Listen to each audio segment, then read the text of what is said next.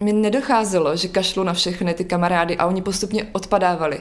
V jednu chvíli mě lechtalo eh, takže, nebo vibrovalo, pulzovalo a lechtalo, že jsem měla jakoby skoro na tom čele orgasmus. A ona se čte 10 měsíců, ona se čte dlouho, protože tam ty, jsou tam 10 svitků, oni se čte každý svitek de, eh, každý den po měsíc.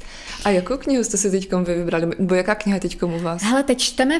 Bylo to tehdy o tom, že spíš jsem si ho jako přivodila sama, jakoby... Mm-hmm, že jsi pomohla nějak. No, prostě. jo, mm. přesně tak. Do toho stavu jako pojďme se uvolnit, že jo, když jsme prostě celý přesně den makali, dřeli. My jsme teď s Jirkou zavedli, nebo teď, už to je nějakou dobu od té doby, co jsem mámou, takže už je to více jak rok.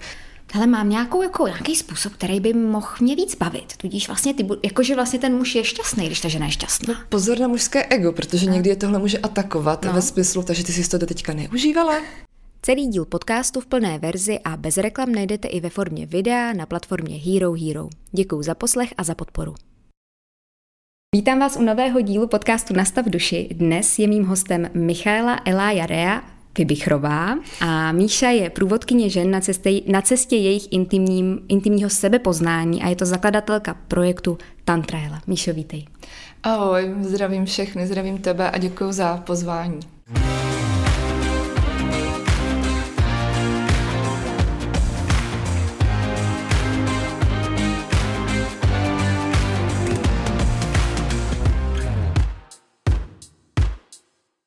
Míša, já jsem moc ráda, že jsi přijala pozvání, protože uh, jsi maminka a vím, že je to náročnější si najít čas. uh, co teď dělá Estrelka? Teď vyvádí státou nějaké lumpárny určitě, doufám, že jsou v pohodě. Teď mi zrovna psal, že docela to jde a to mě moc neuklidnilo, takže, takže doufám, že jsou v pohodě. Tak snad jo, tak uh, když jsme u té u tý vaší dušičky, dušičky, kterou máte doma, tak já jsem si projížděla tvůj blog a četla jsem tam jednu moc hezkou věc, která mi vykouzlala úsměv na tváři, protože eh, to, co říkala tvoje babička tobě, když jsi byla malá, říkám i já Teovi a to je dušičko moje. a ty si psala v tom blogu, že dnes už to chápeš, proč ti to říkala. Co jsi pochopila? Mm. To mě vede do dost dávných vzpomínek teda na babičku a já jsem pochopila, že uh, jako bychom se s tou babičkou už znali celé věky, už předtím, a tak to právě cítím i s tou naší estrelkou. I s Jirkou jsme se na tom shodli, že jsme si kolikrát na ní koukali a řekli jsme si, ty, teď to je, jako by tady byla vždycky. Teď eh, vůbec jako není ten rozdíl, jako by ta její přítomnost tady s náma byla vždycky. My to máme úplně stejně s tém, promiň. Já jsem to říkala, ty jsi tady byl vždycky, ne? Po dvou měsících už jsem to říkala. Přesně tak. Akorát teď je tady v té hmotě. Mm-hmm. Takže tak to, tak to vnímám. Mm-hmm. Takže dušička. Mm-hmm. Dušička přišla a už tady byla, jenom se zmotnila vlastně. Přesně tak. Aha. Čekala na to, až uh, ji k nám pozveme. Mm-hmm. V podstatě. Mm-hmm. No o tom pozvání si určitě ještě povídat budeme. Uh, nicméně pojďme ještě k těm duším. Um, pojďme právě k těm hmotným, těm duším, který si pouštíme k sobě během života, mm-hmm. ať jsou to přátelé, rodina, se kterou už vlastně jsme v kontaktu od začátku, mm-hmm. tak to prostě je a musíme se v tom nějak naučit chodit. A partneři. Um, Věříš na to, že každá ta duše, každý ten člověk má svůj význam v tom životě, když ho potkala, i když to třeba bylo nemilý, ošklivý, otravný? Mm, jo, určitě. Určitě. I z toho tantrického pohledu, když bych to měla popsat, tak eh, třeba ta tantra nevěří, že eh, nebo nedefinuje, že je něco dobré, špatné, škaredé, krásné nebo pozitivní, negativní, ale že všechno je zkušenost, kterou jsme si sem přišli prožít a všechno je posvátné. Mm-hmm.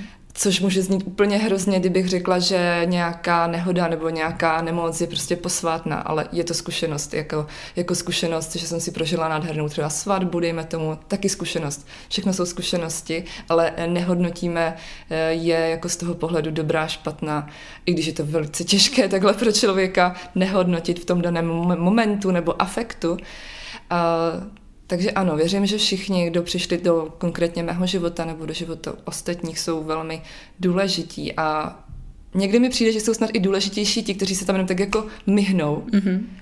A až třeba zpětně po nějaké době si uvědomíme, co nám ten člověk dal. Mm-hmm. Je tam uh, nějaká, ti teď nějaká spodmínka třeba na někoho, kdo se právě takhle myhnul a udělal nějaký velký uh, boom, nějakou změnu, hodil bombu do toho tvýho života, nějakou otočku? Mm, přemýšlím a já, když to tak jako zhodnotím, já mám velmi poklidný život, že Aha. jsem tam neměla nějak jako extrémní dramata. Na, na jednu stranu naštěstí, na druhou stranu bych si klidně nějaké drama prožila, když by bylo, když by se mi líbilo, ale a přemýšlím, že jo, a teď jsem si zrovna vzpomněla na jednoho pána, který každý den seděl před Českou poštou ve Zlíně, když jsem ještě studovala ve Zlíně, a on tam každý den seděl, byl to pán študovaný, byl to prostě fakt kapacita a on tam vždycky měl před sebou knihy a kdo se s ním zastavil, tak si s ním povídal o různých knihách, o různých zážitcích, co prožil v životě a tak dále.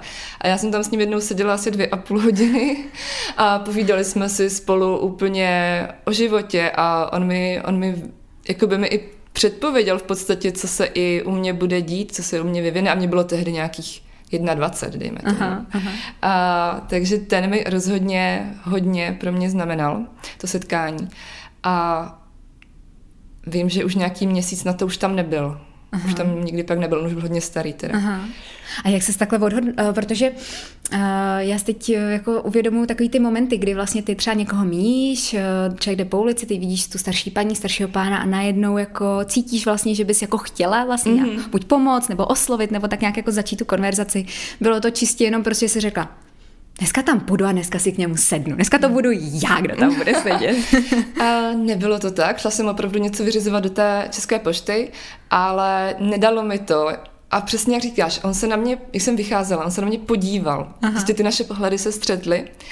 A já věřím i v to, že když se někomu podíváme do těch očí, je to jako vidět zase kousek sebe, protože v podstatě teď tady v tomhle aktuálním životě hrajeme nějaké ty naše role, máme to tělo, ale jak se vrátíme zase zpátky domů do té jednoty, tak jsme všichni jedno. A když já se někomu podívám do očí, jako se teď dívám tobě, tak vidím, že stejně pocházíme z, té jedn, z toho jednoho těsta, nebo že jsme všichni prsty jedné ruky, nebo jak to nazvat. Uh, takže tam jsem si uvědomila, já ho znám a prostě hned jsem u něj najednou seděla. Nevím, jak to, jak to přišlo. Jasně, jasně. A pak jsou to možná asi ty setkání, že si říká, že ne, eh, vlastně nemáš nějaký větší dramata, uh, že to jsou možná takové jako jemně hmotné věci, že jo, na kterýma člověk jako dumáš. Tam jsou prostě malé věci, které tě ty lidi jako učej v průběhu a ty si pak večer říkáš, Aha, tak asi takhle to bylo myšlený, nebo tohle jsem se z toho měla odnést, že jsou takové malé věci, které jako člověk vlastně zapomene druhý mm. den, ale jako mm. učí se v průběhu toho Jo, třeba si na ně vzpomene, když vyvstane nějaká situace a zpětně mm-hmm. si na to samozřejmě člověk vybaví. Mm-hmm. Mm-hmm. Uh, Liší se nějak uh, přijímání vlastně těch lidí, těch duší do tvýho živo- života v současné době, teď, uh, než př- kdysi předtím? A umyslně říkám vlastně, že nevím, jestli nějaký kdysi předtím bylo jiný, bylo. a jestli je to nějaký mm-hmm. vědomější a nevědomější. Já to vlastně nechci dělat za tebe, jenom říkám mm-hmm. teď a kdysi. A teď je otázka, kdy se to rozdělilo a případně jak vlastně mm-hmm. to probíhalo, to přijímání těch lidí mm-hmm. do toho tvýho prostoru, protože každý má ten prostor vlastně posvátný, by se dalo říct, a ne každý si ho dřív vážil, vážil váží? Určitě to dřív bylo jiné, protože dřív jsem i jednala jinak a chtěla jsem se setkávat s eh, jinýma lidma. Bylo to takové, bych řekla, moje období dospívání bylo hodně crazy, kdy jsem byla odpojena. Odpojená od eh, sebe, od eh, ženství, od něčeho vyššího, kdy jsem spíš chtěla a zaměřovala jsem se na ty večírky, na různé akce a prostě na party a na kluky a teď, když bych řekla, já bych řekla, že si nevybírám ty lidi, nebo nepřijímám ty lidi, uh, že bych si vybírala tebe, přijmu tebe, ne, mm-hmm, že přijímám všechny, ale mm-hmm. je rozdíl v tom, koho přitahuju. Mm-hmm. teď přitahuju jinak, protože něco jiného vyzařuju. Tím, jak uh, jsem se zase kolem té dvacítky začala zpětně vracet k tomu, co jsem znala z dětství, mm-hmm. k takovému tomu světu za oponou, když jsem se k tomu zase začala vracet vědomně a zase jsem na tom začala pracovat, číst ty knihy, eh, dívat se na ta konkrétní videa a tak dále, tak, eh, tak se to zase začalo všechno ve mně probouzet a já jsem se v podstatě přenastavovala, přebalancovávala, harmonizovala, léčila, bylo to někdy jako neúplně příjemné, protože léčení není příjemné, mm. ale dostala jsem se do bodu třeba, kde jsem dneska a stále je přede mnou velmi, velmi dlouhá cesta, ale teď si tím pádem přitahují ty lidi podobně naladěné. Takže můžu říct, že mám teď kolem sebe úžasný, úžasný kmen lidí, mužů i žen a jsem za to fakt ráda. To je krásný. Ty jsi řekla svět za oponou. Mm-hmm. Co to je za svět? Jak bys ho definovala? uh, někdo říká mezi nebem a zemí, někdo řekne za oponou. Uh, je to takové to něco, něco, co si, co všichni jako cítíme, že tady je, ale neúplně nedokážeme to třeba úplně popsat, jo? nebo dát na to konkrétní nálepku, protože pro každého to znamená něco jiného. Um, já bych to popsala jako ten svět, kde už je ta jednota, kde už si nežijeme tady ten náš duální život, ale kde už je ta jednota a všechno ta, to vyšší vědomí a všechno tady tyhle ty věci nebo jiné entity, které momentálně nevidíme, takže mm-hmm. tohle tam mm-hmm. tak považuji. A tam jsi slítala předtím v dětství? V dětství mm-hmm. hodně. Já věřím, že to tak mělo hodně dětí, možná si to už jenom nepamatujeme. Aha protože výchova, hm, společnost a tak dále, kultura nás vede plně jiným směrem. A jo, lítala jsem si tam, já jsem vždycky před spaním měla takový rituál, když byla úplná tma, když jsme bydleli na vesnici, tak tam nebyl žádný světelný smog, takže když byla tma, tak byla skutečně obrovská tma. A když jsem se upředně zírala do té tmy, tak samozřejmě, jak se rozostří ten zrak, tak v té tmě mi začaly vyskakovat různé barevné obrazce, točily se a tak. Já jsem se s nima mohla i rukama pohrávat a tak podobně. A víc věcí se mi tam dělo, víc věcí, že jsem měla pocit zkrátka, že více komunikuju s přírodou a že mi odpovídá a měla jsem tam opravdové napojení tím, jak mm-hmm. jsem mhm. byla každý den bosky v přírodě, v blátě s bráchama, tak to bylo velmi jednoduché, než teď, když eh, několik vrstev mě dělí od země, že jo, mm-hmm. mám boty, podrážky, teď do toho beton, chodník a tak mhm. dále, a tak dále, takže než se skutečně dostanu toho propojení s tou zemí, tak to není tak časté a trvá to. Vidíš teď to propojení na své dceři? To s tou přírodou, mm-hmm, to mm-hmm. něco jiného, že si říkáš, kam ta holka kouká? Přesně. tak to, to jo, to hodně, protože ona třeba už eh, nějakou dobu, třeba půl roku, ukazuje prstíkem a začala ukazovat, když úplně poprvé ukázala prstíkem, tak ukázala eh, do rohu místnosti a řekla, ha, na, ha? a úplně jako ukazovala a smála se do toho rohu. To se jako děje do teďka a prostě vždycky na něco mává nebo se na něco směje a my se vždycky s ní jako povídáme, ne, že bychom jí řekli, prostě tady tam nic není, teď je to roh, teď je to stín, teď je to světlo, tak řekneme, ty, co tam vidíš, je a jak vypadá a jak se má, mm-hmm. tak zamáváme a tak dále, mm-hmm. že mhm. jako chci to trochu podpořit a udržet, aby si to uh, Estrelka udržela do budoucna. Hmm. Co myslíš, že Mm, protože já jsem to slyšela v tvém podcastu, ty si říkáš, že to vlastně tak jako odeznělo. Že tak jako člověk se od toho vlastně odpojí, asi my všichni. Myslíš, že to je jako vlastně přirozený, že se to stane, anebo že by právě mohl člověk zůstat v tom napojení? Mohl, mohlo by zůstat mm-hmm. v napojení a hodně lidí, nebo hodně, nevím kolik, ale určitě několik zůstalo, protože jsou tady hodně uh, citlivé duše ženy nebo muži, kterým to přetrvalo a kteří ten, tento dar svůj přijali a šíří ho s ostatními třeba formou různých léčení nebo mm. Vykládání, já nevím, budoucnosti a takovýchhle věcí, že jim to opravdu zůstalo. A už, uh, už to v té dospělosti jenom kultivují a prohlubují. A já si myslím, že u mě ta odpojenost přišla samozřejmě s tím, jak, jaký život jsem potom vedla, protože jsem byla uh, Uh, začala jsem na tajňáka pracovat v 15 za barem, nebo v 16, v 15, jo, jo. A takže já jsem vždycky řekla, že, ne, to bylo v 16, pardon, už jsem byla na Gimplu, uh-huh. takže jsem vždycky řekla mámě, že jdu prostě ke kamarádce spát na víkend, ale já jsem šla makat, prostě vydělávat si peníze, ale za bar, jo, takže tam jsem makala asi 3-4 roky. To se 3-4 roky drželo pod pokličkou? Drželo se to pod pokličkou. Míša, dobrý. ne, rok, rok. jo.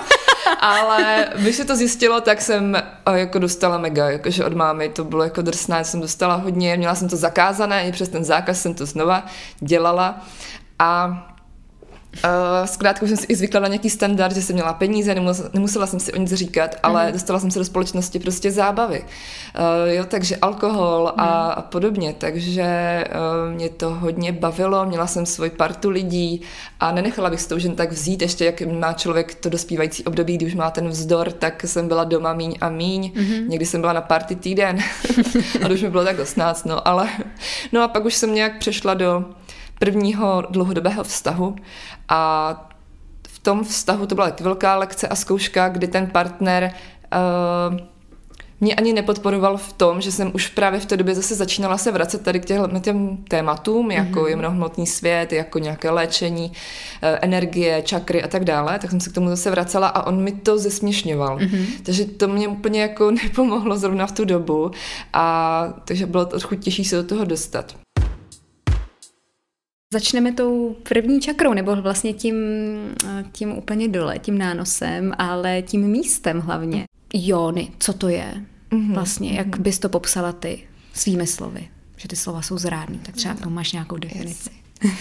um, jóny v podstatě by se dala dát do rovnosti, s, je to vagína, mm-hmm. ale je to celá oblast i lůna, jo, takže i eh, nejenom, nejenom vulva a vagína, ale prostě celá oblast uh, toho luna a já to pojmenování jóny mám rozhodně radši než vagína, protože uh, vagína za prvé je z latiny a znamená doslova v překladu pochva na meč.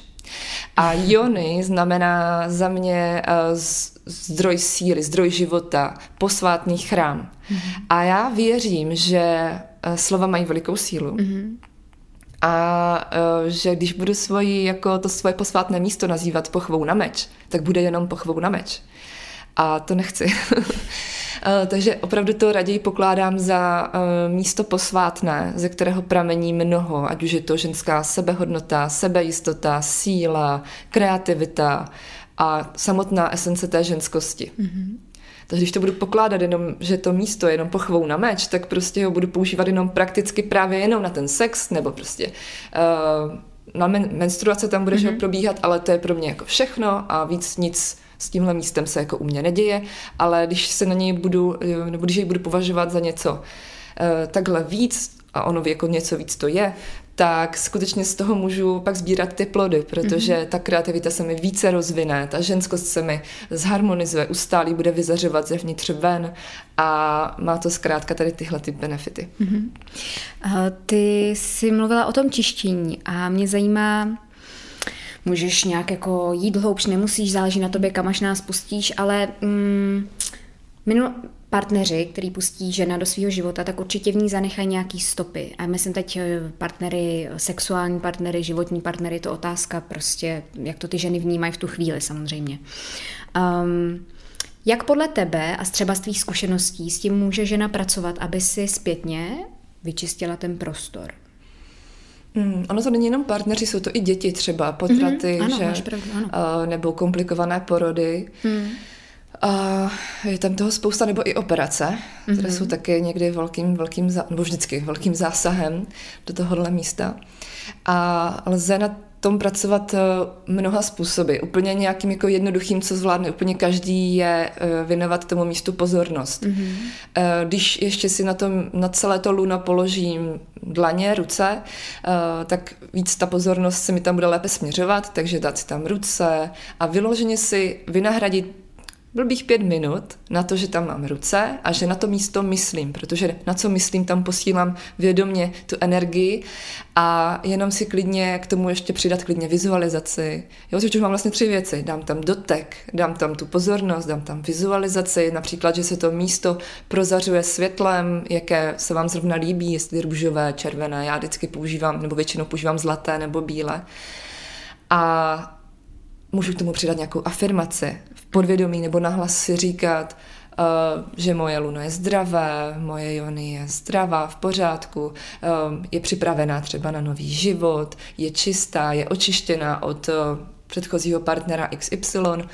A takhle si to prostě říkat v té přítomnosti ty afirmace a to už máme čtvrtý nástroj, co jakoby jde dát. Mm-hmm. A pak samozřejmě jsou další pomůcky, můžeme jít hlouběji právě skrze například krystaly, které si můžeme přikládat buď to na podbřišek, a nebo krystaly, jako nabízím třeba já jony vajíčka, které můžeme vkládat i dovnitř do jony. Mm-hmm.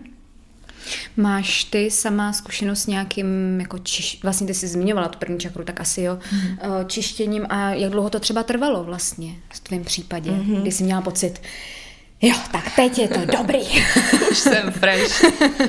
Um, Tohle je uh, hodně ošemetná otázka. Mm-hmm. Já to vždycky přirovnávám k tomu, že když si představíme, že jsou tři ženy, jedna má 50 kg, další má 60 kg mm-hmm. a další má 110 kg.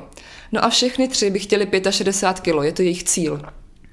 A jak, a všichni se zeptají tu stejnou otázku, jak, jak a kdy se dostanu na, to, na ten můj cíl. A to je to, že každá z nich má jiný, jinou výchozí pozici, jinou startovní čáru, jinak posunutou, má jinou disciplínu, má jiný životní styl, jiné stravování a jiné, jinou sebehodnotu, jinak se, jinak samu sebe považuje. A to jsou, to je tam je tolik proměných, co mm-hmm. jakoby hraje v potaz, že to tohle nejde jako jednoznačně odpovědět. Mm-hmm. Ale kdybych měla být jenom uh, za sebe, tak uh, u mě to bylo v podstatě, když jsem ucítila nějaký jako rozdíl tak v řádu dvou měsíců, dvou až tři měsíců nějaké um, kontinuální práce, praxe. Mm-hmm. Co se týče nějakého vyčištění a to se samozřejmě odrazilo i na tom, jak jsem vnímala sebe sama, na tom, jak jsem prožívala sex a jak jsem vnímala i partnera, takže všechno se tam takhle jako promítalo. Mm-hmm. Když jsme u těch partnerů, um, probíhal u tebe v minulosti protože já vím, že tvůj nynější partner uh, má Instagram uh, a říká si vědomí Taťulda. Ano, a mně se tam tak. líbí to hlavně to vědomí, jo, protože mm. o tom se já vlastně chci bavit. Uh, jestli jsi ty předchozí partnery vybírala jako řekněme, víc vědomě, nebo si po nich jako toužila, aby měli nějaký ten tvůj směr a ubíral tě tam, anebo to tam prostě sázel ten, ten život a ty jsi říkal, no tak to asi nefunguje nic. A je to asi stejně jako když jsme se bavili o tom vybírání těch lidí do toho života, nebo vybírání, pouštění mm-hmm. si, mhm. nebo přijímání. Uh, probíhalo to u mě tak, že jsem si je do života pouštěla v naprosté nevědomosti a byly to hodně velký šlápnutí vedle. Uh, Eh, v podstatě já jsem měla eh, krátkodobé vztahy do 19 let a od těch 19 do 25 jsem měla dlouhodobý vztah. A pak přišel právě můj aktuální partner. Mm-hmm. Takže za tolik jakoby dlouhodobých vztahů za sebou nemám. No ale uh, já jsem si ty muže vybírala z, ze stavu disharmonie, mm-hmm. kdy uh, neměla jsem se krátka zharmonizovaný v sobě energie ženské, mužské a tím pádem, když mě něco chybělo, neměla jsem svoji hodnotu, tak jsem ji hledala venku. Hledala jsem, jak se říká, tu druhou půlku, ale my nemáme hledat druhou půlku, protože my jsme celiství. Takže já jsem hledala to, co mi chybělo v podstatě, uh, nějakou tu sílu a takové další věci. No ale jak jsem sama uh, neměla tady tu harmonii vnitřní, takže jsem byla hodně taková, že jsem se dokázala až moc přimknout k někomu, a že jsem si vybírala muže, kteří tím pádem mm, nebyli takový, kteří by mě respektovali úplně.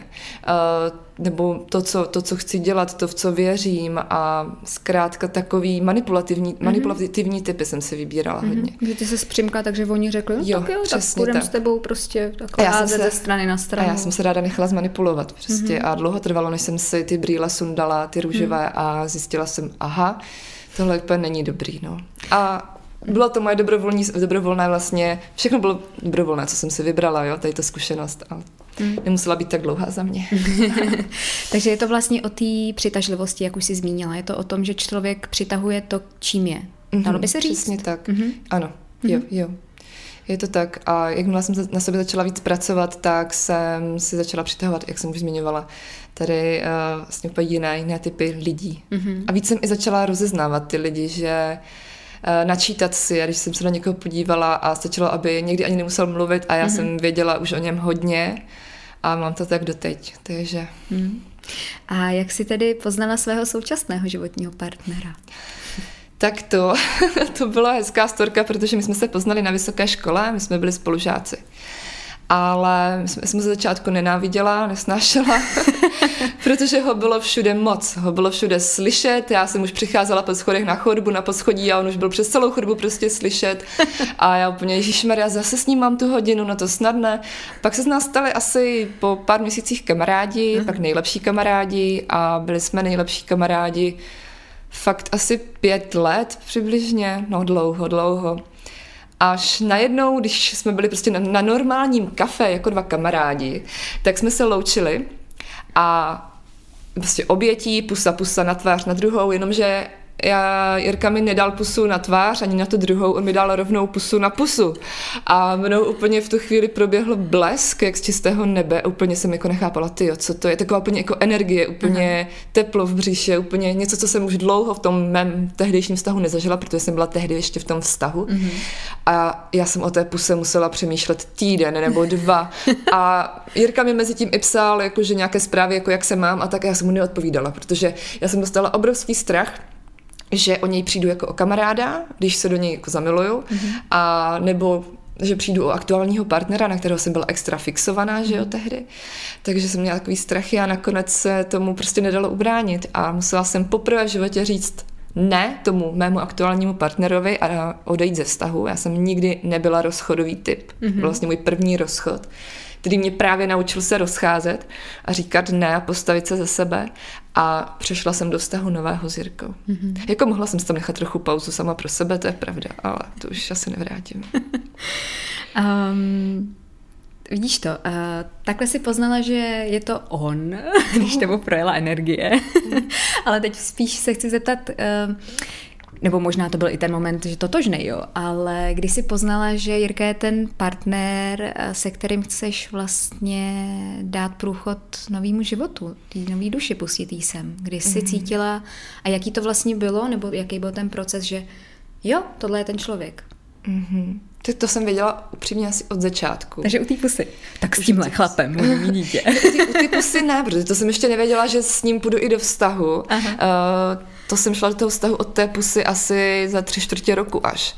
Jo, to tam ještě jo. jako probíhalo několik procesů a ten rozchod byl taky dost hardcore na to. Prostě mě nechtěl pustit, eh, pustit ten přítel tehdejší a vyhrožoval mi a tak dále. Takže tam a bylo těžké se s ním rozejít, protože jsme bydleli u našich rodičů a vypakovat ho prostě od našich bylo děsně těžký, takže hmm. uh, to trvalo. A když jsem to teda poznala, tak to už jsme spolu chodili a jakmile jsme spolu začali chodit, tak uh, jak mají holky občas jako představy, že, že prostě probleskne ti hlavou, jak bude vypadat tvoje svatba, mm-hmm. jak bude vypadat eh, tvoje rodina a tak. Tak když jsem se nad tím zamyslela v tom předešlém vztahu, tak já jsem viděla tu svoji rodinu, tu svoji svatbu, sebe v těch šatech, ale vedle sebe jsem neviděla toho svého tehdejšího partnera, mm-hmm. toho, se kterým jsem se rozešla. Za boha, ani když jsem se přinutila, ho tam jakoby nešlo nastavit vedle mě. Ale s Jirkou, když jsme spolu začali chodit, tak už jsem ho tam úplně jasně viděla, všechny ty představy, už tam nádherně seděl a věděla jsem, že to je ono. Mm-hmm. Mm-hmm. Um, pojďme tedy rovnou k vědomému partnerství. Uh, co pro tebe tady to slovní spojení znamená? Mm-hmm. Za prvé je to pro mě stále něco, na čem pracujeme. Taky je to jeden z těch never ending story. Uh, přesně tak, never ending story. A obzvlášť i, i jako Jirka by to tak určitě řekl. A i on si dal právě toho vědomého do ten název na Instagram proto, aby ho to víc přimělo s jím být. Aha. Ne, že už jim je, Aha. ale aby se jim stával aby ho to potom podpořilo, protože jsem se mu děsně smála, když se jako změnil nickname na vědomý taťul, a říkám jako, no to fakt, jako, uh, už jsi si jistý, to bylo totiž snad měsíc po narození Estrelky, nebo tak Aha. něco takového. Už jsem hotec, už je to jasný. Právě, tak už to mám zmáknutý. A, a, takže jsem se mu smála, ale pak mi to vysvětlil a pak mi to začalo dávat smysl. No a ten vědomý vztah je to za mě mm, spolubytí, spolubytí dvou osob, které se vzájemně respektují a milují mm-hmm. a podporují se jeden druhém, uh, jeden druhého a není to takový ten vztah, kdy jeden má navrh nad druhým, nebo kdy jeden si žije ty svoje sny na úkor toho druhého, ale kdy se vzájemně podporují v žití těch, těch svých snů, mm-hmm. kdy je to opravdu 50-50 a ne tohle dělají holky, tohle dělají chlapy a tak dále. Byť samozřejmě nějaké takové věci tam máme, že Jirka vynáší koše a prostě ne, ale... máme to taky tak. Uh, ale je to opravdu vyrovnaný partnerství. Uh-huh. No a uh, protože často se muži s tímhle slovním spojením neúplně zžívají jakoby vědomí partnerství. Pojďme mm-hmm. se do toho miláčku trošku jako hloubš podívat a mm-hmm. pojďme pracovat na tom vztahu, otevřít nějaký tady ty věci a vědomý sex a tohle. A spíš to považují za nějaký jako ezokeci, mm-hmm. ženský svět a do něho jakoby nechtějí. Uh, Vím, že tady Jirku nemáme, nechci, aby jsi jako mluvila úplně za něj, mm. ale spíš jako z toho pohledu, eh, kdy, jako jak se to vlastně stalo, že se dá říct, že Jirka to otevřelo to téma, jako přišlo to s tebou, bylo to dřív, už byl vlastně, už na to téma jako mluvil, uh, jak, jak to vlastně bylo? Já myslím, že to klidně můžu říct. My jsme o tom totiž už mluvili v jednom našem podcastu s Jirkou. A bylo to až během našeho vztahu, protože my, když jsme spolu začali chodit, tak první dva a půl roku, tři roky, no ne, kecám, první dva roky, on eh, byl hodně egoistický, zahladěný do sebe, materialistický a v podstatě jeho hlavní priorita v životě byl úspěch a peníze. A jsme jednou grilovali a on, já a ještě náš kamarád jeden a oni se tam prostě bavili ty klasické ego chlapské věci, jako prostě jaký biznis bude, jak se to udělá, bla, bla, bla, prostě nějaké biznis věci. A najednou já jsem si jich zeptala, kluci, a co je vaše priorita v životě, povězte. A oni právě říkali, že je to ten úspěch, prostě ten biznis, ty peníze, finance prostě hýbou vším. A já říkám, hm, tak to máme jinak, no pro mě je na prvním místě v životě láska nepochopili to kluci vůbec, oni se prostě jako asi zadržovali i smích, jo, prostě jako cože, cože, jaká láska a a já jsem v tu chvíli, jsem asi poprvé uh, zapřemýšlela nad tím, jestli uh, jsem správně s Jirkou, ale mm-hmm. na jednu stranu. Jenom mě tam jako takový štotek jako našeptal, jako mm. hele, dávej si bacha, mm. dávej si bacha, protože uh, tohle úplně není ideální. Ale pak to přišlo eh, naštěstí u Jirky samovolně, nemusela jsem do ničeho nutit, já naštěstí už během celého toho našeho vztahu jsem si mohla věnovat těm svým spirituálním, řekněme, tématům a mě v tom podporoval, mm-hmm. nesoudil to, mm-hmm. byť si o tom myslel určitě svoje, mm-hmm. ale nesoudil to a normálně jsem se s ním o tom mohla bavit. Ale když jsem třeba přišla já s něčím, hele, tohle by si měl přečíst, tak to nefungovalo. To jako jsem až pak ani neskoušela na něj dál aplikovat. To prostě nejde, protože uh, já si na, te, na tu svoji cestu přijdu úplně jinak než on. A mhm. přesně tak to bylo. On najednou uh, začal meditovat. Nebo nebylo to najednou, jeden prostě, myslím si, že Tim Robbins nebo někdo takový, mm-hmm. uh, koho, ke komu on tehdy zhlížel, tak uh, myslím si, že vydal nějakou meditaci, a, nebo to byl Tim Ferris, teď nevím. A on prostě začal meditovat a zjistil, že ty meditace jsou pro něj velmi, velmi uh, jako, jak to říct? Osvěžující. Jo, nový, prostě, že mu dávají hodně. Mm-hmm. On dokázal meditovat prostě cestou v autobuse, ve vlaku, letadle, meditoval všude. On mě úplně, on mě úplně zahanbil, jako já s meditacemi se můžu úplně zahrabat a to jako tady zkouším celý život v podstatě. A on teď jako dokáže meditovat a medituje stále, medituje skoro denně, bych řekla. A, a on začal, nebo on se začal opodstatňovat tím, že jako on se zajímal hodně o mozek, mentální modely a takhle, takže jako kvůli tomu začal meditovat. Jenomže ono je to všechno propojené, ano, ty je, nádoby, ano. tělo, mysl, duch. A samozřejmě, když začal pracovat na tomhle, tak se to ukázalo i někde jinde a začal, začali mu do života chodit zajímavé knihy, spirituální, zajímaví lidé. Našel si, nebo našel si ho jeden duchovní učitel na nějakou dobu, starší pán a krystaly mu přišly do života, ta mm. amulety, talismany, artefakty a v podstatě si k tomu přišel úplně jinou cestou než já. Hmm. Takže jsem za to ráda. Že jsem ho nemusela nějak jako nutit, protože to nucení holky to prostě nefunguje. jo, jo, já to znám. Holky My teď děláme s Martěsem, že jsme si dali gol a my jsme měli nějakou společnou aktivitu, protože jiný ten život je tak vláčí a ty zjistíš, že jako my spolu moc nejsme, pojďme jako něco dělat spolu, tak jsme se rozhodli, že si každý přečteme stejnou knihu ten měsíc a na konci měsíce se o ní právě pobavíme. A teď právě tak já záhodně vždycky, no tak já si teď vyberu tohle a uvidíme, jestli to bude chtít. A teď to jako neprojde při tom výběru, že jo, protože to není to, kam vlastně mm-hmm. jakoby směřuje ten jeho zájem. Takže možná, ale uvidím, no každopádně takhle jako, hele, přečti si tohle super, nějaký článek, vůbec nefunguje, to vůbec nefunguje mm-hmm. u nás, no. Pojďme teď na tvůj projekt Tantraela. Mm-hmm. Uh, jak vlastně vznikl? Mm, k tomuhle jsem taky natočila určitě nějaký podcast, mám takový pocit, že to vezmu zkrátka. Určitě. Vzniklo to tak, že jsem, jak jsem už se konečně dostala do tohohle našeho vztahu s Jirkou, tak jsem si uvědomila, že mi vadí, že při sexu nemám orgasmus, což jsem do té doby neřešila, páč jsem ty lidi nemilovala. Nebo v ten mm-hmm. daný okamžik jsem si myslela, že je miluju, ale až pak s Jirkou mi došlo, co je to ta láska a tak podobně. No a tak jsem si uh, už řekla, že takhle to dál nejde a že chci prožívat ten sex se vším všudy. A začala jsem na tom pracovat a jak už na tom člověk začne pracovat, jenom se vlastně rozhodne člověk něco, tak už mu do cesty začnou chodit ty správné věci a lidi. A najednou mě přišlo do cesty Jony Vajíčko skrze uh, jednu tantričku, kterou, sledu, kterou jsem tehdy sledovala, nevím, ona bydlí na Bali. A mě to začalo víc zajímat, takže jsem se o to začala zajímat a pořídila jsem si jedno Jony vajíčko. No a jakmile jsem s ním pracovala prvních 14 dnů nějak intenzivněji, tak ten sex po těch 14 dnech byl pro mě úplně jiný ve smyslu, že jsem najednou cítila, že se něco v té Jony děje při tom sexu, protože předtím jsem tam byla hodně necitlivá. Mm-hmm. Jak tam máme právě uh, už zmiňované ty traumátka nazbírané za celý život a oni jsou tam jako na těch stěnách nalepené jako vrstvy, tak prostě skrz ty vrstvy je těžké, aby se ten prožitek dostal do celého těla, aby z toho ten orgasmus vzniknul. A to Jony vajíčko, jak mě tam prostě vevnitř masírovalo a jak jsem s ním ještě aktivně i cvičila, tak najednou se to všechno začalo dávat do pohybu a čistit, otevírat a při tom sexu jsem zjistila, oh, já něco cítím, oh, ono se něco děje. Nebyl to ještě orgasmus, to jako vůbec, to nechci říct, ale už jsem, byla jsem z toho úplně v šoku, že se něco děje a i Jirka právě viděla, že já mám z toho jiný prožitek. Uh-huh. Takže to mě navedlo na tu cestu, že já to, nebo věděla jsem, že tohle řeší hodně žen, uh-huh. i ze statistických nějakých jako důkazů, takže jsem uh, si řekla, tohle tady prostě v Česku musí být. A hledala jsem tady v Česku k tomu více informací, ale nic jsem tady moc nenašla, takže jsem pak hledala v zahraničí a v podstatě všechno, co si nějakým způsobem zjišťuju nebo studuju, tak je to v zahraničí.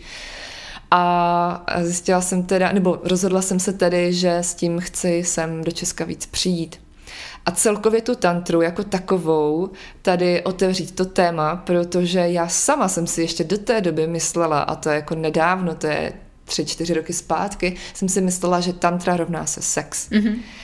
A tak jsem si, koupila jsem si první knihu, nebo vlastně mám i v pdf jmenuje se Tantra od Lisbeta a tam je nádherně popsaná celá historie tantry od Mohenjodára a co všechno tam jako spadá, je to prostě fakt hezky, až dopodrobná možná napsaný, pro někoho úplně třeba nezáživné, ale mm, kdo se o, to, o tom chce něco víc vědět, tak prostě doporučuji.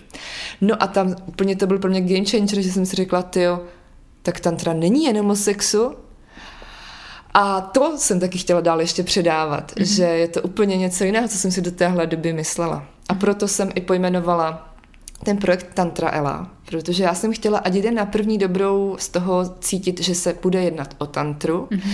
ale současně, že to není jenom nějaký mrtvý brand, studený mrtvý brand, ale že zatím stojí někdo, nějaká mm-hmm. Michaela, mm-hmm. tak jsem tomu jenom přidala z koncovku svého jména Ela a je z toho Tantra Ela. Mm-hmm.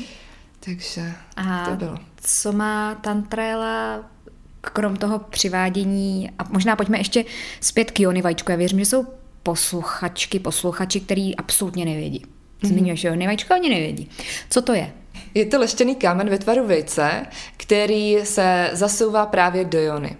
Uh, buď jej můžeme v sobě jenom pasivně nosit, což úplně až tak nedoporučuju, protože ten efekt potom není úplně jako nějak um, zdárný, a nebo aktivně s tím pracovat s tím vajíčkem. To znamená, že si radši naordinuju 15-20 minut obden a mm-hmm. cvičím jogu, mm-hmm. kdy i podle toho správně dýchám, zatínám sval pánevního dna, tedy aktivuji sval pánevního dna a tím pádem ten sval to vajíčko může více objímat anebo uvolňovat se tam.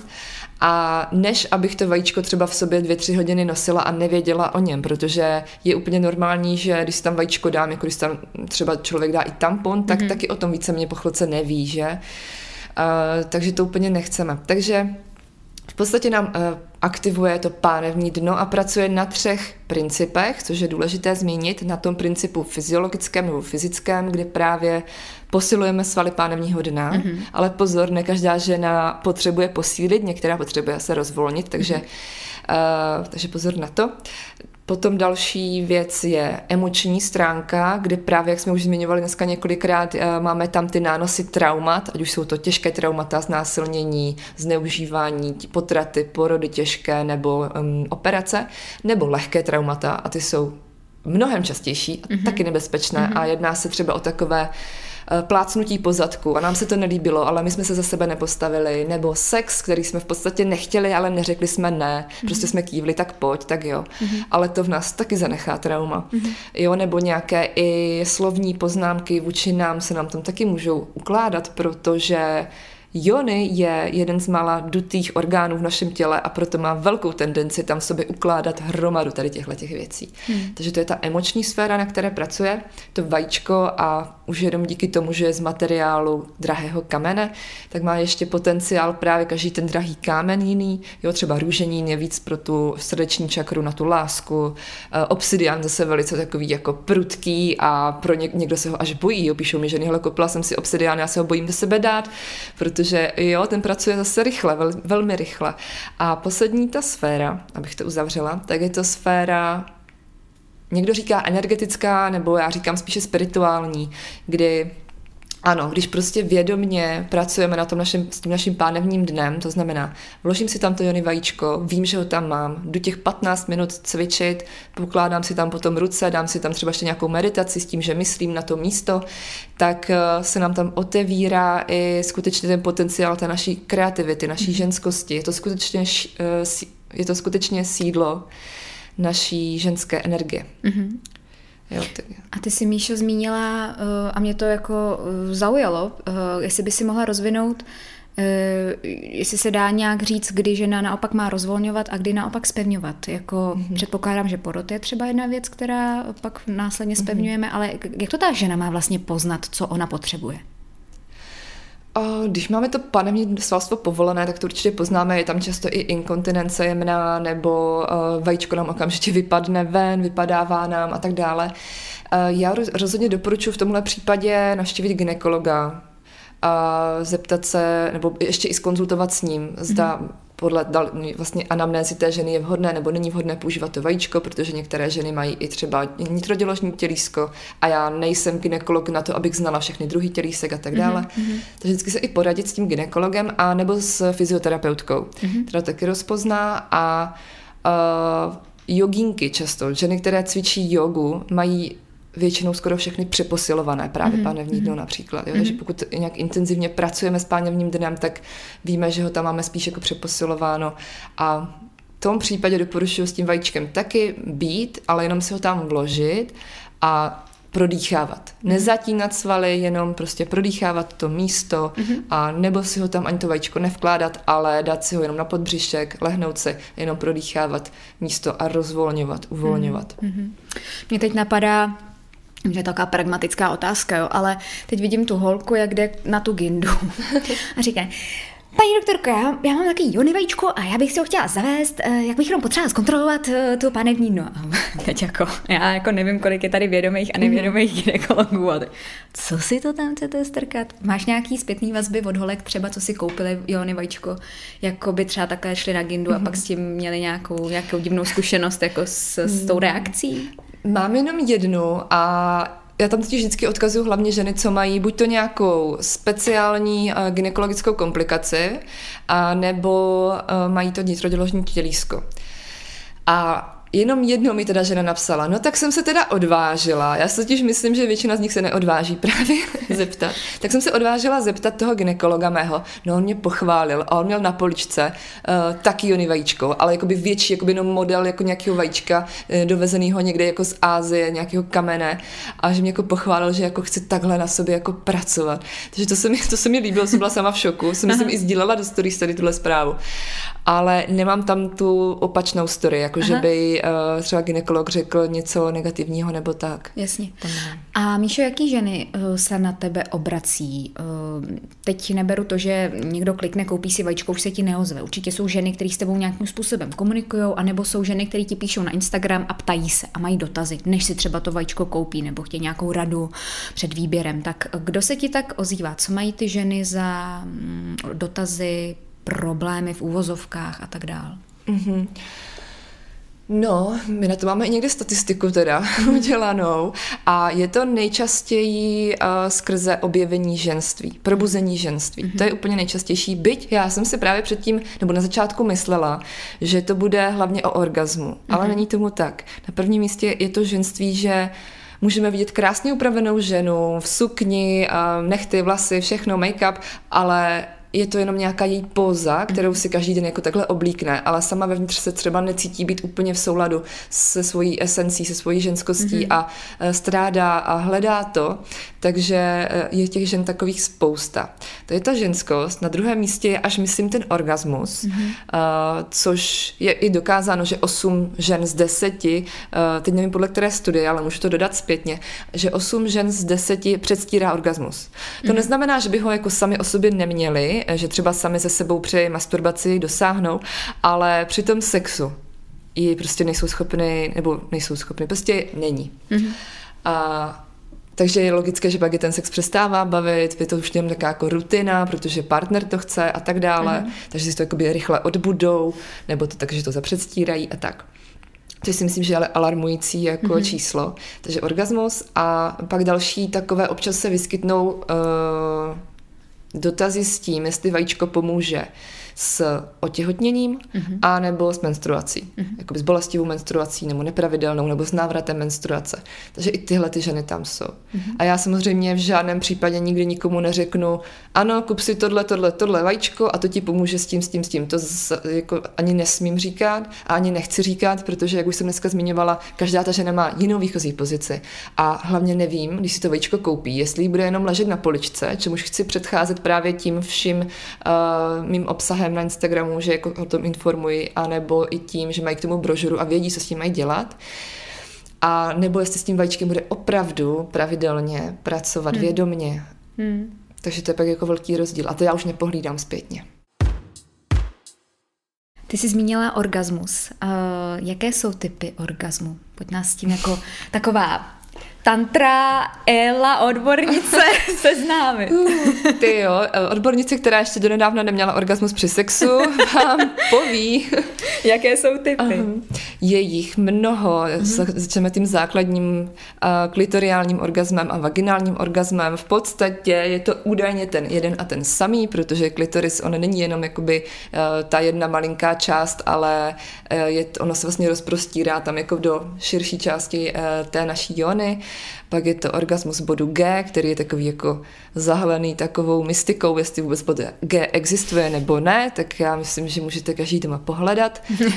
A pak je to orgasmus, který je teď mým velkým cílem a to je orgasmus čípku, uh-huh. protože čípek všeobecně je jedno z nejvíc spirituálních eh, vlastně reflexních bodů v našem ženském těle a říká se, že když ho dokážeme správně stimulovat a prožijeme si ten uh, dělo, uh, orgasmus děložního čípku, mě tam dneska jako anglický názvy, tak Jasně. se zasekávám, tak, uh, tak, že nám to skutečně otevírá jako ženě tu bránu do té obrovské ženské spirituality a posvátnosti, do prožitku změněného stavu vědomí a tak dále. Ženy to popisují různě, nebo že jim to dokonce otevírá i ten celotělový orgasmus. Mm-hmm. Opravdu prožíváte orgasmus v, i v konečcích jako prstů a mhm. nejenom v tom oblasti luna, což si myslím, že je jako úžasný, úžasný prožitek.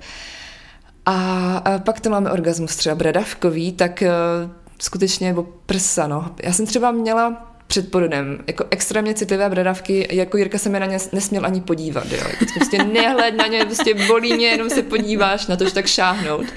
Ale po porodu a vlastně kojení, tak kojení, nebo celkově porod pro mě byl obrovským vaginálním mapováním, no a to kojení, a při něm jsem zjistila, že je mi to velmi vlastně příjemné mm-hmm. a teď nyní už to mám v podstatě vyřešené a mám nebo dokážu se dostat i do toho bradavkového orgazmu. Takže mm-hmm. máme bradavkový orgasmus a pak máme orgasmus uh, energetický, energygasm, dejme tomu, se tomu říká. A to je pro mě taky jedno z velkých mystérií, ale vím, že to existuje, je to docela už rozšířené ve světě.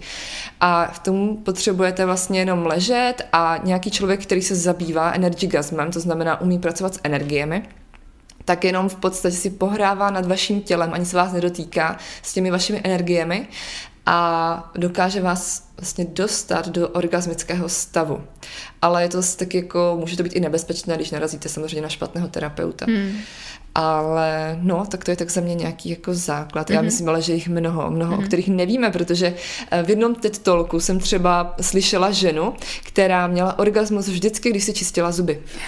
Ale jako vždycky. A už to bylo tak jako nepříjemné v podstatě pro ní, jako do života zasahující, že přešla na ústní vodu si nečistila zuby. Wow. Což jako hodně žen, které orgasmus nemají, zaplakali, ale... Give it to me. jo, přesně tak. Ale myslím si, že musí mít nejčistší chrupy jako na světě. No to určitě, jo. Takže těch orgasmů je určitě víc, na které hmm. jsme ještě třeba nepřišli a je to hmm. právě super to zkoumat. Hmm. No a když jsme u toho zkoumání, ty si třeba zmiňovala ten, že tě zajímá orgasmus děložního čípku. Je to o tom, že vlastně uh, si dáváš ten čas sama se sebou a věnuješ se tomu? Ano, ano. Uh, nejdřív vždycky se snažím proskoumat sebe, jak, uh, jakým způsobem to mám já ráda a co mi naopak vadí a tak. A pak se nějak snažím to přetlumočit tomu partnerovi. Což eh, je to stále věc, na které i pracujeme, na tady těmhle téhleté sex komunikaci. Mm, mm. Protože já někdy ani třeba neumím pořádně popsat, co pořádně jako chci. A teď k tomu mám i nějaké nástroje, se kterými pracuji, abych se i dostala k tomu děložnímu čípku. Ono taky, vlastně ten, eh, nebo ta délka té naší jony, ono, nebo ta hloubka, jak jsme hluboké, je u každé ženy individuální. Mm-hmm. To znamená, že můžeme mít partnera, který eh, při sexu, při normálním nějakém něžném sexu nám stejně dráždí mm-hmm. i právě to děložní hrdlo, nebo ten čípek. A pak můžeme mít partnera, který tam jako třeba nedosáhne, nebo jsme extrémně dlouhé, nebo to máme fakt jako nízko a tak mm-hmm. dále. Takže to je jako potřeba zjistit, jak hluboko máme právě ten čípek. Mm. Mně napadá taková věc, která vlastně jde ze mě, protože mě to, se to pojí jako s mojí zkušeností, že někdy jako mám vlastně pocit, že eh, tomu partnerovi můžu, jak tomu jeho egu, můžu jako ublížit vlastně, jo, když říkám, zase ne, ale zase seš blbě, prostě znova, znova, znova. A teď si úplně říkáš, ty neodradí ho to. Mm. No, tak to jsem tak měla taky, ale v podstatě, když jsem začala až s tou tantrajelou, tak jsem se otevřela i tomu partnerovi s tím, že ten orgasmus jako tam není, nepřichází a do té doby jsem to přestírala i Jirkovi, že jo. A, a taky jsem se cítila velmi špatně nebo úplně nekomfortně tohle říkat, ale je asi teďkom, nebo určitě je pro mě mnohem lepší teďkom to říct po každé té sexuální zkušenosti, než mu říct za půl roku, ale za tohohle půl roku se nic jako nedělo. ale když se koukne na ten rok, to byla bída. jo, máme statistiku, tak si to očkrtáme, hele, nic moc. Ne, tak eh, to je pro mě teďkom lepší opravdu říct eh, a děláme to tak, že řeknu ne, takhle ne, nebo tenhle ten úhel je lepší a pojďme zkusit ten úhel, co nám posledně fungoval a, mm-hmm. a tak dále a tak dále. A je to teda pro vás uh, zrovna dva o tom, že vlastně komunikujete i přímo během toho aktu, ano. toho milování, kdy si prostě řeknete, lásko, to, tohle ne, pojďme takhle, takhle, jakože prostě naučili jste se komunikovat přitom vlastně. Určitě, je to si myslím rozhodně důležité, ale abych to uvedla na pravou míru, rozhodně náš každý sex není ten vědomý. Mm-hmm. Jo, prostě i zvláště, když je tady estrelka, tak není čas na zbyt a někdy je to prostě tak, jak to je a na ten vědomý sex, jako nemám úplně ráda nějaké jako tak dneska večer uděláme si tady rituál, tady si to vykouříme, dáme se koukat do očí. Přesně tak, dýchat. uh, tak jako ne, že se, mělo by to přijít trochu spontánněji, jo, a ty spontánní momenty jsou, jsou jako nejlepší, no, mm-hmm. ale prostě když víme, že ten čas není, tak tak někdy to nejde. No. Tak není. Ale ano, komunikujeme v obou případech teda. Aha, super. A to jste se naučili až jako postupem času, nebo jste vlastně už... Jo. Postupem času nebylo to tak od začátku. Na začátku to bylo takové hodně mm, živelné, hodně mm-hmm. prostě dravé a na různých místech. My jsme v podstatě skoro nespali v posteli, bylo to různě ve světě, takže a to mě vlastně hodně chybí, no, to mě hodně nejvíc, to mě nejvíc zrušovalo vždycky být někde jinde než v posteli. Mm-hmm, mm-hmm. To vždycky říkají ty, ty jako m, rodiče těch dětí, říkají, prosím vás, nespěte s tím dítětem v posteli, jako kde budete mít ten milostný život. A teď myslím, že moje kamarádka, nechci jmenovat, protože tady není a nemůže mluvit za sebe, tak říkala, no je i něco jiného než postel, jako dá se dělat i jinde, no my si to jako víte, jako jsou i jiné místnosti a jiné jako možnosti. Přesně tak to je takový ten jenom úzký úhel pohledu. Sex rovná se postel, prostě. Přesně tak. Uh, pojďme na téma tantrický sex versus ten běžný. Já vím, že ty o tom máš na blogu článek, ale pro ty, kteří ho nečetli, nevědí, neznají. Jak se od sebe tvými slovy tady ty dva sexy liší? Kdybych to měla popsat jenom jedním slovem, tak je to, nebo dvěma, bdělá přítomnost. Mm-hmm. Prostě přítomnost, být tam. A ten klasický sex je takový, nebo může být takový, že tam nejsme plně v tom okamžiku, že těma myšlenkama lítáme někde úplně, úplně mimo, jo, jo co, co si dáme za chvilku na večeři a co musím dělat zítra mm-hmm. a mhm. tak dále a vypadám dobře a není tu moc světlo a co tenhle špek a ten partner, ten to má určitě taky v té hlavě jako hodně věcí, jo, jsem dost dobrý, udělá mi to dobře a tak dále. A je to takové prostě cílově orientované, bych řekla. Mm-hmm. Sex, protože orgasmus, protože vyvrcholení, protože uspokojení. Na rozdíl od toho ten tantrický sex uh, není a nebo nemusí být prioritně cílově orientovaný na orgasmus, protože orgasmus jako nemá to být ten cíl toho vědomého sexuálního prožitku. Ten prožitek sám o sobě, jenom to, že spolu jste v té jednotě s tím mužem nebo ženou, tak eh, je ten cíl sám o sobě. To, že si teď věnujete půl hodiny nebo hodinu, nebo jak dlouho vydržíte, mm-hmm. toho, toho momentu, toho prožitku. A je to prostě o tom, že jsem, jsem teďkom tady v tomhle sexu a nikde jinde. Mm-hmm. Prožívám nebo procituju všechno, co se mi děje, že se mi teď někdo dotýká vlasů, jak je, jak je mi to příjemné, někdo se mi teď dotýká prostě eh, prsou a toho, co cítím a cítím vůbec něco a tak dále. Takže opravdu nacítit se plně na to tělo, být v každé buňce toho těla a ne v té hlavě. Mm-hmm. A to máme obecně naše společnost západní velký problém. Že? Ano, ano. Tak mm. i vzhledem k tomu, kolik informací denně do sebe chtě nechtě vstřebáváme, mm. tak ta naše pozornost je roztříštěna. Mm. Takže to o té pozornosti a přítomnosti ze mě. A máš ty nějaký tip vlastně, jak se na to i připravit, že já si teď jako představím, že jde ta žena s tím můžem se řeknout, dneska to prostě zkusíme, dáme si ten tantrický, jo. a začnu. A teď vlastně jako, mm, jako teď z toho prostě odměla jsem nádobí, on dodělal práci, sejdou se prostě někde třeba klidně v tom obýváku nebo whatever. Jako to asi nejde jen tak lusknutím prstů. Jaký ty máš tip, nějaký třeba mm, vledy, co si už získala dí, eh, díky tomu, že jste s Jirkou na tom pracovali, co bys doporučila lidem, kteří teď chtějí začít a řekli si, wow, tantrický sex, jdem do toho. Mm-hmm, mm-hmm. Úplně jednoduše, jako nehledala bych v tom žádné složitosti, pomůcky a tyhle věci, byť je to taky fajn, ale je to o čase. Dejte mm-hmm. si prostě na to čas. Mm-hmm. Uh, ano, můžete si říct, dneska večer dáme tantrický sex, ale když to prostě jako nevíde, tak no a co, tak to vyjde příště. Ne, netlačit zase na ten cíl a tímhle mm-hmm. cílem by byl vlastně ten tantrický sex. Takže uh, dát si ten čas, že opravdu třeba mám, mám na to ten celý večer, dejme tomu, že OK, sejdeme se v těch osm, ale to znamená, že k sexu samotnému může dojít až třeba o půlnoci a do té doby to bude jenom takové prostě na to ladění se. Mm. To znamená, že uh, budeme klidně celou dobu nazí. Když jste naposledy byli třeba čtyři hodiny s partnerem nazí, jo, tak si prostě jenom buďte nazí v obýváku, uh, seďte spolu, čtete si spolu nějakou knihu, jeden předčtí, předčítá tomu druhému. Nazí, jo, Bacha na to. A do toho si třeba můžete vzít teda OK, nějaké ty pomůcky, třeba nějaké pírko, peříčka a hladit se a vědomně prožívat ten dotek, zavázat si oči a a to nám pomůže právě dostat se víc do toho těla, že skutečně prožívám ten dotek, co se kde děje a kde mám tenzi. A to je taky důležitá věc. Ono totiž nejde jakoby ze dne na den přepnout na tantrický sex, když jsem to do té doby nedělala, anebo když do té doby jsem ani nemeditovala, nebo mm-hmm. žádnou takovou praxi nedělala, tak mám za prvé roztříštěnou pozornost, uh, mám myšlenky úplně jako všude možně a uh, jo, a mám tu tenzi, Protože teď většina z nás lidí sedíme u počítače půl dne a jsme všichni stuhlí, nejsme zvyklí se hýbat. Takže když mám někde v těle tu tenzi, mm-hmm. napětí, tak ani nedokážu prožít, že mě zrovna někdo hladí po ruce, po uh, nártu nohy a tak dále. A to jsou všechno taky velmi orgasmická místa, nebo mm. v podkolení jamce a mm. tak dále. Uh, my o těch místech ani přes den nevíme, ani nevíme, že je máme v podstatě a soustředíme se při tom sexu jenom na to. Penis, vagína, prsa, něco za uchem třeba, nevím. to je skvělý, jak to konec prostě. Penis, vagína, něco za uchem. Přesně, teď jsem si vzpomněla přece na ty přátelé, jak se Chandler ptal Moniky na ty erotogenní zóny. Čtyři. Čtyři. Jo, přesně, o sedm. On už prostě, ona počítala jsme do jedenácti a on úplně, what? Který místa máš na mysli? Jo, přesně. Ale když jsem to viděla poprvé, tak jsem si taky říkala, co má jako na mysli. Takže tenhle díl taky doporučuji. A, jo, takže udělat si na to ten čas úplně a každý ten uh, moment prožít úplně, ty doteky, hmm. to čtení té knihy, dát si tam kolem sebe všude jídlo, ať se nestane, že za hodinu, hele, mám hlad, skoro něco udělat, jo. že být připravený na všechno, že může přijít hlad.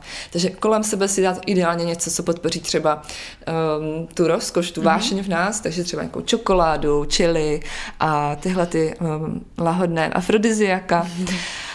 A dát si tam nějakou příjemnou vůni, příjemnou hudbu, zkrátka tohle všechno mít podchycené předem a pak se jako postupně dostávat k nějakému sexuálnímu prožitku mm. a určitě doporučuji to koukání do očí, byť to se to teda může zdát jako ezo a, a podobně, ale začněte potom třeba klidně tím koukáním do očí jenom bez nějakého dalšího sexuálního podtextu, ono mm. jako nevydrží to nikdo moc dlouho. Mm. No, to je tak za mě jako tak pro start, takový starter pack. Jo, super, hezký starter pack. No nicméně, Míšo, na závěr, tady mám mm, z tvého webu takový povídání, teď jenom přemýšlím, jestli ho přečtu celý nebo závěr, ale asi tvojí misi hlavně. Mm-hmm. Mojí misí je tě navést na dobrodružnou výpravu do nespoutaných míst tvé ženskosti a dát ti k tomu správnou výzbroj. Zapomeň na strach a nech je intuici a tě vede dál. Přesně tam, kam už dávno víš, že chceš mířit. A mě zajímá, kam chceš mířit ty? Mm. tak ty jsi mě zaskočila. To je tak hluboká otázka. Já mám svoje vize. Teď jsem měla offline měsíc, kdy jsem měla možnost si je i více jako specifikovat, ale vím jednu věc, že jediná jistota je změna. Takže ono se to ještě všechno může změnit. A od jak živa říkám jednu věc, když jsem si vždycky něco přála, jak si třeba lidi přejou, prosím, ať ho potkám, prosím, ať spolu chodíme, nebo prosím něco, něco, tak já jsem vždycky přála jenom prosím, ať jsem šťastná. Mm-hmm. Ať už to znamená, že se rozejdu, mm-hmm. že se začnu s někým chodit, nebo že, já nevím, koupím si nový auto nebo něco, ale je to jedno, ať jsem šťastná. A jak to ty životy uděláš, to je na tobě. Takže stále stejná mise, vize, ať jsem šťastná. Tak já ti to moc přeju, aby to nadále mířilo tím směrem, aby se to všechno hezky dělo. A moc ti děkuji za tvoje sdílení, za tvoji osvětu. Pro ty z vás, kteří eh, jsou nadšení a chtěli by se dozvědět víc, tak máte určitě na Míšu odkaz dole na všechny její blogy, zmíněný uh, rozhovory i s Jirkou a tak dál, takže to všechno můžete nasát. No a slyšíme se zase příště. Děkuji moc, Míšo, že jsi tady byla. Já moc taky děkuji, taky děkuji za uh, fakt hezké otázky, které jsem třeba ještě nikde nedostala. Bylo hezké se znova neopakovat, co jsem už třeba někde říkala, takže fakt moc děkuji. Tak to jsem ráda, to mě těší. A děkuji i posluchačům, že poslouchali. Děkuji vám za poslech a za podporu. Doufám, že se vám podcast líbil. Pokud ano, budu moc ráda za jeho sdílení, za hodnocení na Apple Podcasts, za sledování nebo odběr podcastu na Spotify.